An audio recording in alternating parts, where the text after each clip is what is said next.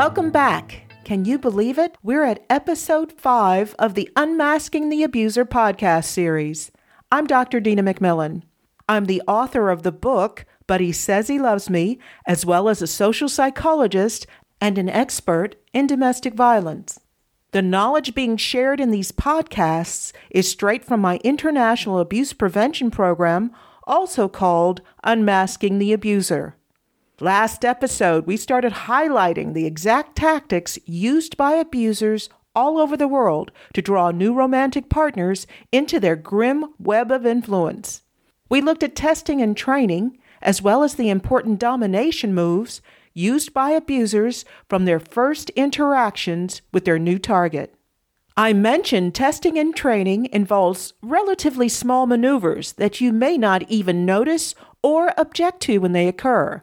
I cautioned you to fully understand their significant impact on your brain and noted how these maneuvers can rapidly twist and distort the power dynamic between you and the abuser. If you're not careful, don't pay attention, and just give in to all of his suggestions and answer all of his questions, even the ones that make you slightly uncomfortable because you find him attractive and want him to like you you could quickly become ensnared in a complicated emotional trap, and it will become very difficult for you to break free. Today, we're going to keep moving forward because any abuser you meet is going to be very cunning. Testing and training and domination are just the tip of the iceberg. I'm going to share two additional maneuvers performed by abusers during these earliest days. These tactics are actually a study in contrast. They involve doing things that are at the opposite ends of the same spectrum, and that's why they're so powerful. On one side, the abuser will do and say things that will please you enormously. On the other side, he'll also flip it and do and say things to smash your confidence and completely crush your hopes for your future. You'll end up dazed and confused and emotionally attached to someone who pretends to be your dream but is actually a nightmare. As always, if you'd like to reach me with a question or a comment, I hope you'll email me at unmaskingpodcast at gmail.com. That's unmaskingpodcast, all one word, at gmail.com. So let's begin. You know the saying, misery loves company? Well, so does awareness. And to me, awareness is more than just knowing facts, figures, information. It always includes doing according to what you know. Awareness is a verb, not a noun. It's not something you have, it's something you use. If it doesn't actively inform your life choices, then it's just data. So I don't want you to just take in these key facts and think, wow, isn't that interesting? I want you to use what you discover when you're selecting your personal relationships, both romantic and friendships. Awareness isn't passive either, it has to continue to grow. I'm always on the lookout for any new methods I can use. I want to make it as easy as possible for you to absorb the information and store it in the places in your brain that wake up when you're making decisions about your love life. This isn't the logical, rational part of your brain unless you're one of those people with a checklist and the absolute determination to stick to it. When your emotions and desires get involved, other parts of your brain will take the reins away from the smart section of your brain. The part that would normally assess and recognize when something's not quite right. As a social psychologist, I'm always researching new information on how the brain works and I'm also seeking tips for what we can do to make it work better. I was recently watching a video by Jim Kwik, the creator of Kwik Learning. If you look him up, his last name is spelled K W I K. He said something that resonated with me, although I admit I don't know if he's the first to say it. Whoever said it first, it's definitely something you should repeat to yourself when you consider the crucial information I'm sharing in this podcast series. He said, Knowledge is not power. Knowledge is only potential power. knowledge only becomes power when you act on it. He hearkened to one of my biggest fears people who take the time to learn the keys they need to recognize an abuser early and accurately, but then they ignore what they know when they encounter one of these guys in real life. I don't want this to be you. Jim Kwik also mentioned something I knew and was using already when designing my seminars and workshops. He calls it TIP. That's T I P. It stands for Turn into Pictures. It's why I use PowerPoint slides like many people do, but mine are always a combination of visual images rather than bullet point lists.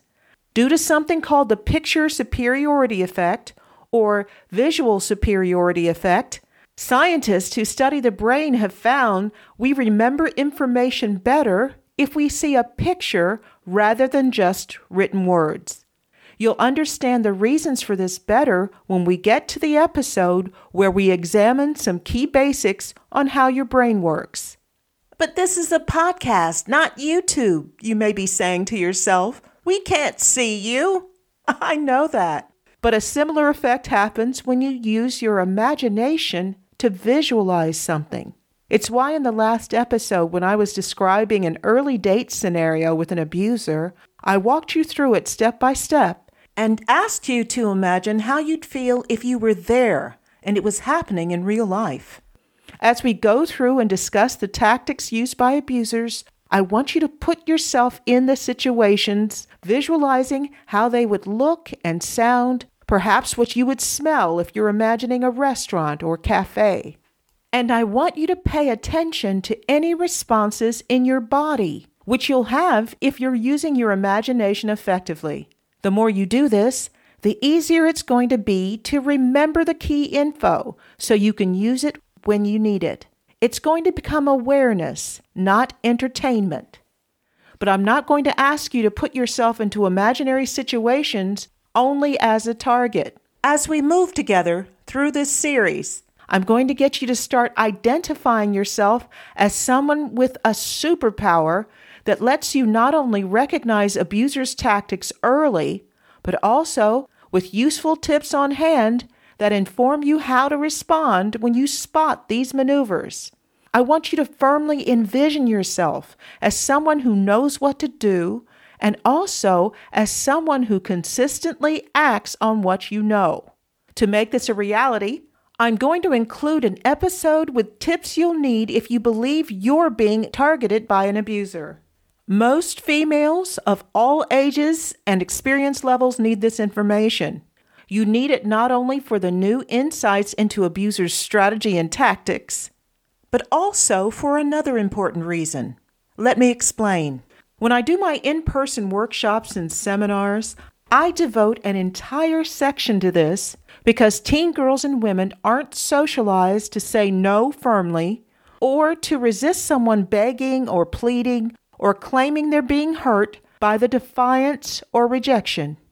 Instead, we're largely given a good girl pat on the head from the time we're small for backing down when someone resists our suggestions or decisions, especially if they're male. We're trained to prioritize the needs and feelings of others. That sounds nice and selfless, and it makes us prey. That's prey as in something a predator catches and eats, not the prey that means asking for divine intervention. By the way, if you're male and listening to these podcasts, there's still some valuable info and instructions. When we discuss reactions to behaviors by abusers that are the outcome of female cultural training, I hope it provides you with some genuine empathy for the way women are raised to be susceptible to manipulation. It's often too easy for men to dismiss our claims and blame a woman for being with an abuser because they don't understand how it could happen if the woman didn't want it. Males do have an advantage here. Many of the tactics we discussed last week and those I'm going to share in this and upcoming episodes would set off immediate alarm bells for most guys.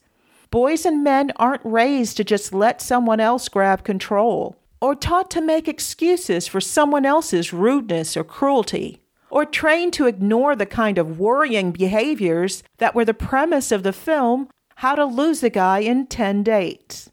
If you're male, though, you're not invulnerable. I've seen men drawn into relationships with abusive women because they didn't know women could behave that way or the woman involved was really attractive, so they ignored the fact that she was obviously trouble, or she was very petite, and these tall, muscular guys thought they were therefore safe. Wrong answer in all cases. Understanding how abusers behave is good knowledge for males too. It can protect you not only from abusive women, which we'll discuss in an episode of its own, it can also alert you to friendships and work relationships that are abusive. These can be almost as dangerous as abuse in a romantic context. And it helps to recognize these tactics if they're used on a woman you care about. I'm also going to do an episode specifically on how to spot abusive manipulation being used in someone else's relationship. This knowledge works for women and men.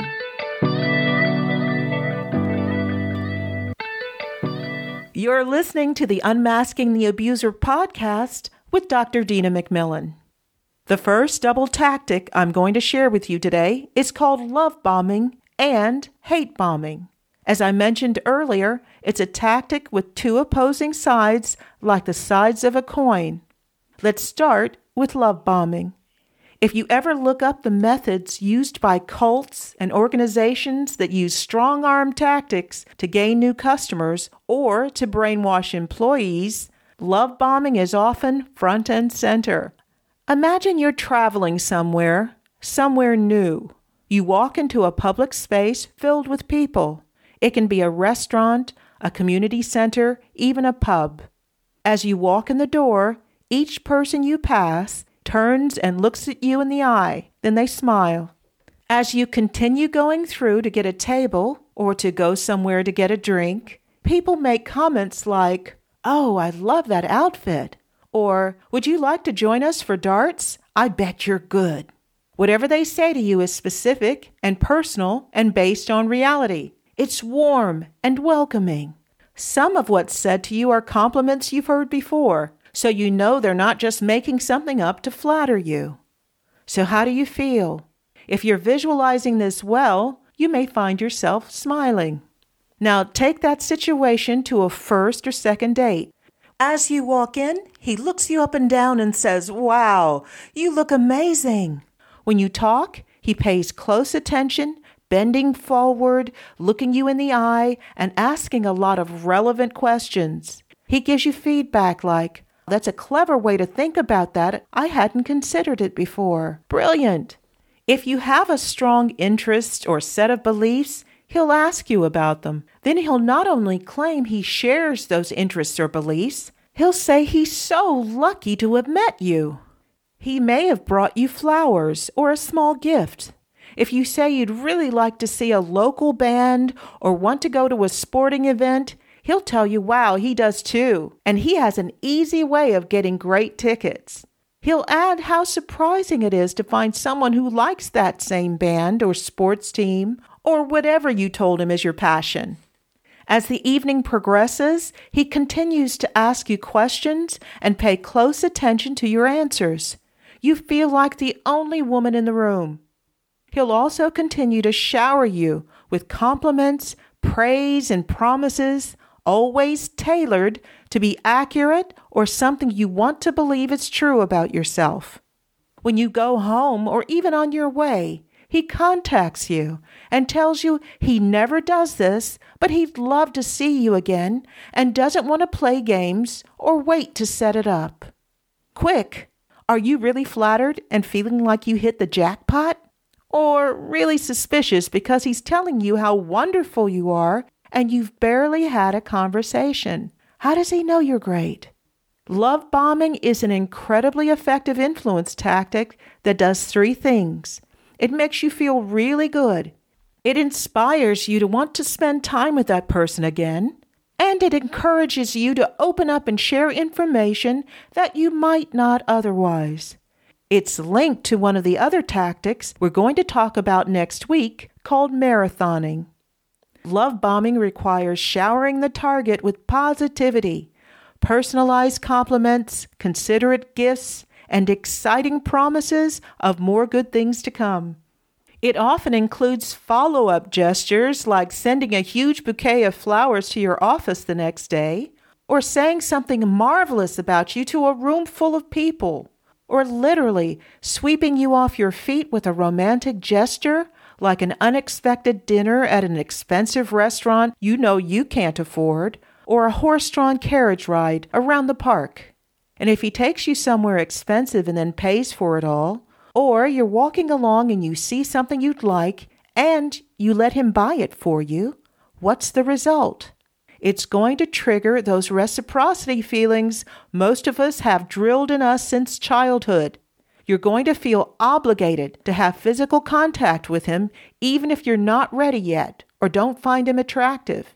And you'll feel strongly obligated to see him again. Some of you may be thinking, I'd never trust a guy who tried to bribe me that way. I'd never take an expensive gift or plan something with someone I don't know. You're mentally pointing a very harsh finger at a friend or relative and thinking, that's something she'd do. But what if he's more subtle and sly? What if he notices you checking your messages on your iPhone 5 and it's obvious you feel embarrassed? He pulls out his iPhone 6S and says, I know why you keep that. I'm really attached to my 6.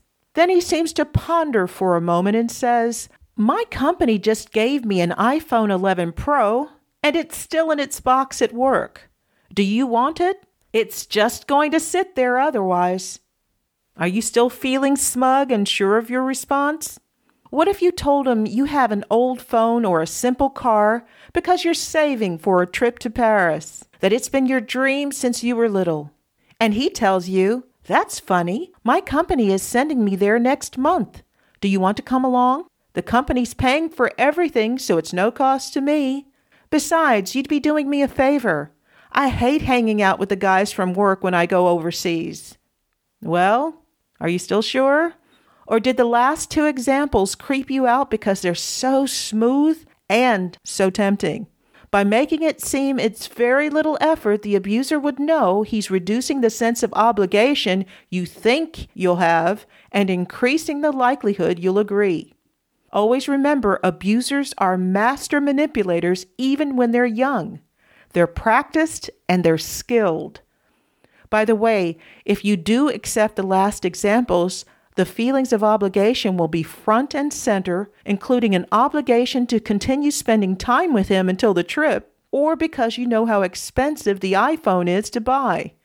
By the way, if he gives you a phone, it's probably loaded with stalker apps, an abuser favorite, so he can keep track of your movements and even read your emails. There's no such thing as a free lunch. Yet, even without the gifts, the goal of love bombing is to fill your heart with bliss and put rose colored glasses firmly over your eyes. When love bombing is done well, the other not so great things that are also happening will get swept aside in your mind. You'll focus instead on the bragging you can do tomorrow to your closest girlfriends, or you'll be visualizing how to get the best shot of the flowers or the fancy restaurant for Instagram.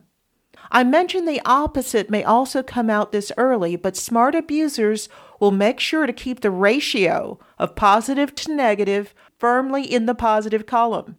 Have you ever noticed when you're happy, rude people and small annoyances that might drive you crazy otherwise just seem to pass over you like water over a duck's back? That's what happens with love bombing. That's what it's designed to do make you so optimistic and upbeat so the negative things that are also occurring don't bother you quite so much. But those disturbing things will be there. Those domination moves that we discussed in the previous episode will still be happening. And along with the compliments, the abuser will pepper a few hate bombing morsels into your otherwise perfect encounter. Hate bombing is taking the fears and insecurities you've also revealed and then slicing you with them to hurt your feelings, make you unsure of yourself, and to get you to doubt the possibility of ever realizing the dreams you've been working towards. Often hate bombing is posed as questions or offhand comments, but always with a sting in the tail. Can you get a mortgage on a house by yourself? I've read they're making it really tough for women to do that on their own. Or some of the comments like those I mentioned in the last episode.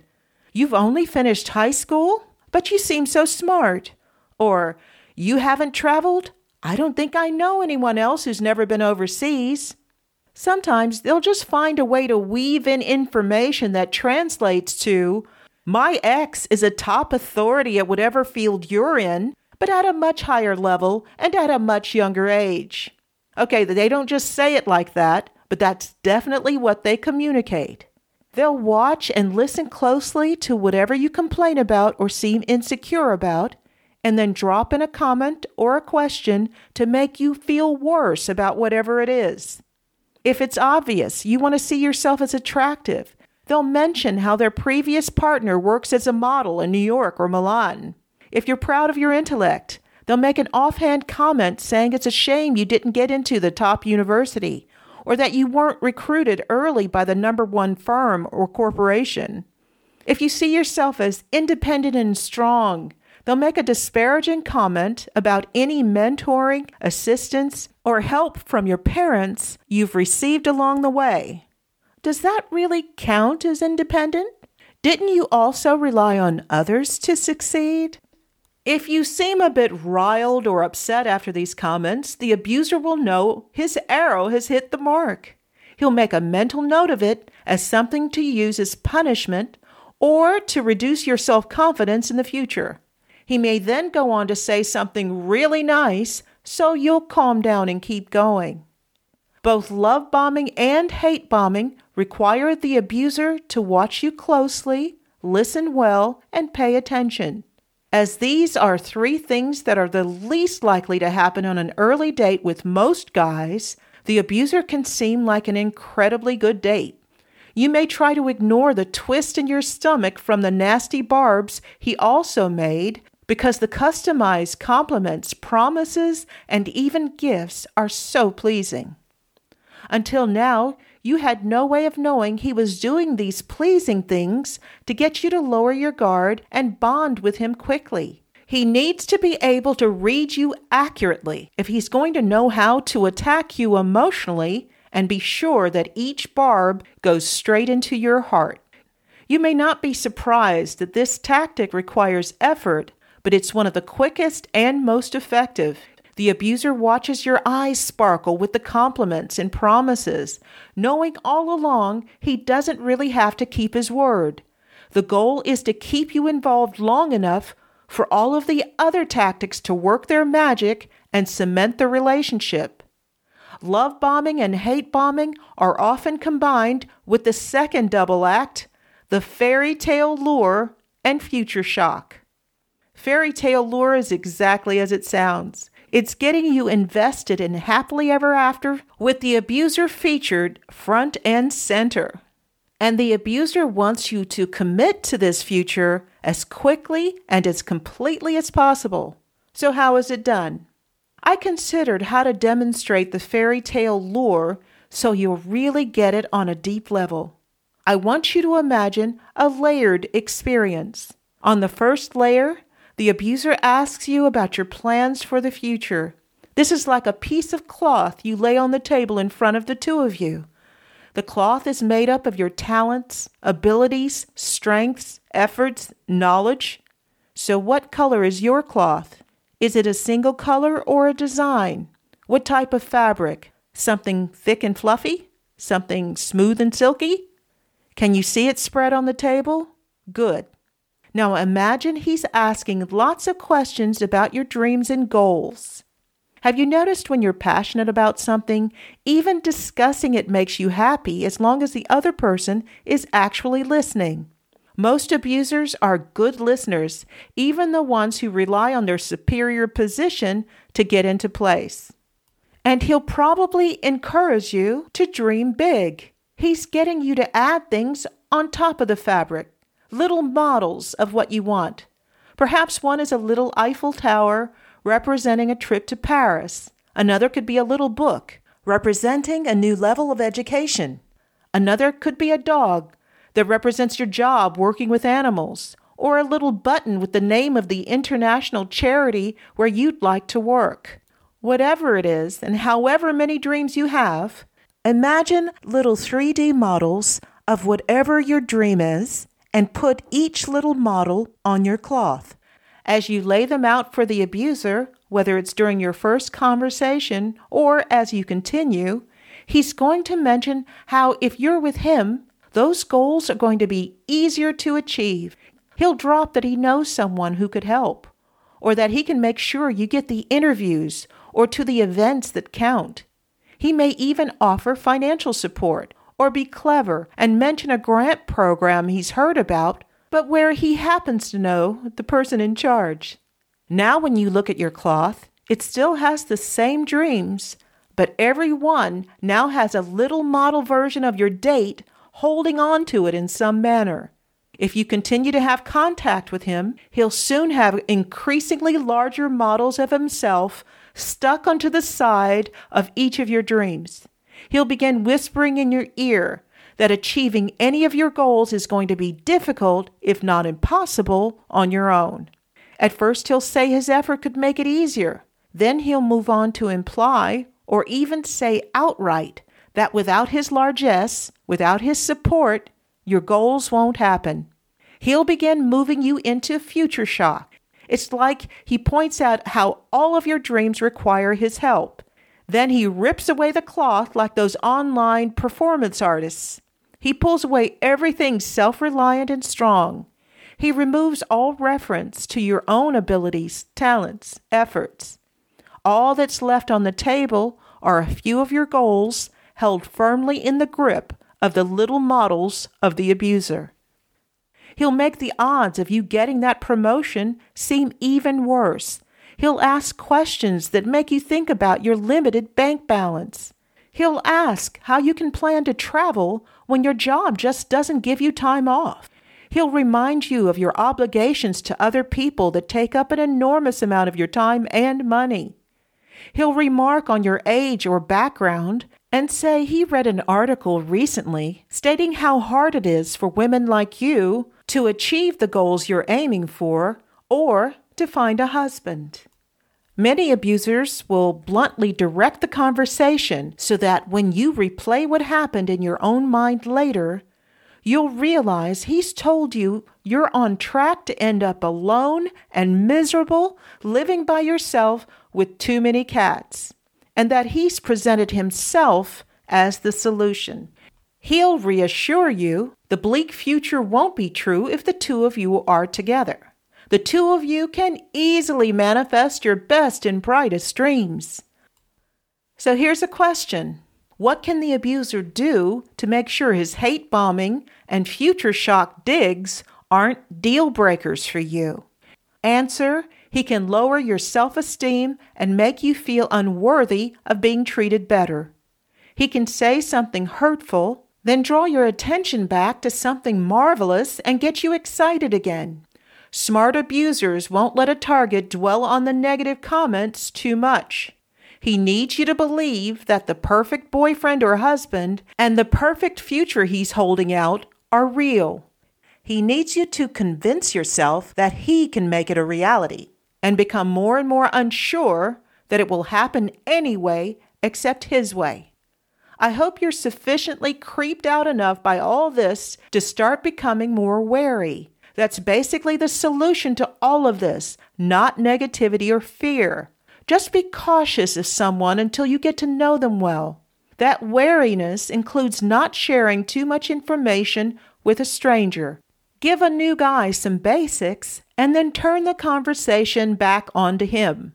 And don't think everyone is honest and nice and trustworthy just because you are. That's called projection, and it's a naive mistake. Just be careful and remind yourself if this new guy is your perfect mate, he won't mind if you take things a little slowly. He'll only mind if he has an agenda. He'll especially mind if he's an abuser, and the fact that he minds will show. He'll keep pushing and won't let the matter drop. He'll continue saying things about your future together, offering you gifts or favors, trying to encourage you to cough up intimate information that's too soon to share. If you react badly to a comment or a question, he'll reframe it and ask again. And pay attention to see if his negative comments or questions come after he's tried to get you to accept something or commit to something and you've refused. If so, that's punishment and it's part of the training we discussed last episode. An abuser will always be in a rush to get you fully involved and under his thumb because he knows his past and his behaviors won't stand up to close scrutiny. The more you know, the less he seems like the dream soulmate he's presenting himself to be. And that Prince Charming mask is heavy and uncomfortable. He wants to take it off without you rejecting him. So he needs you firmly submitted to his total control and invested in a future with him. And by the way, be on the lookout for anyone trying to foist technology on you. I know too much about how easily it can be misused to think it's harmless. That's it for now. Was any of this new or disturbing? It's definitely knowledge the abusers don't want you to know. Their desire to keep you in the dark about their devious methods is a great reason for you to hold their methods up to the light. If you have any questions, comments, or would like to arrange in person seminars or workshops, please email me at unmaskingpodcast at gmail.com. That's unmaskingpodcast, all one word, at gmail.com. And contact me if you'd like to discuss sponsorship for this series. Next episode, we're going to look at three more underhanded tactics used by abusers, two of which will probably surprise you. I hope you'll tune in. Thank you for listening. I'm Dr. Dina McMillan.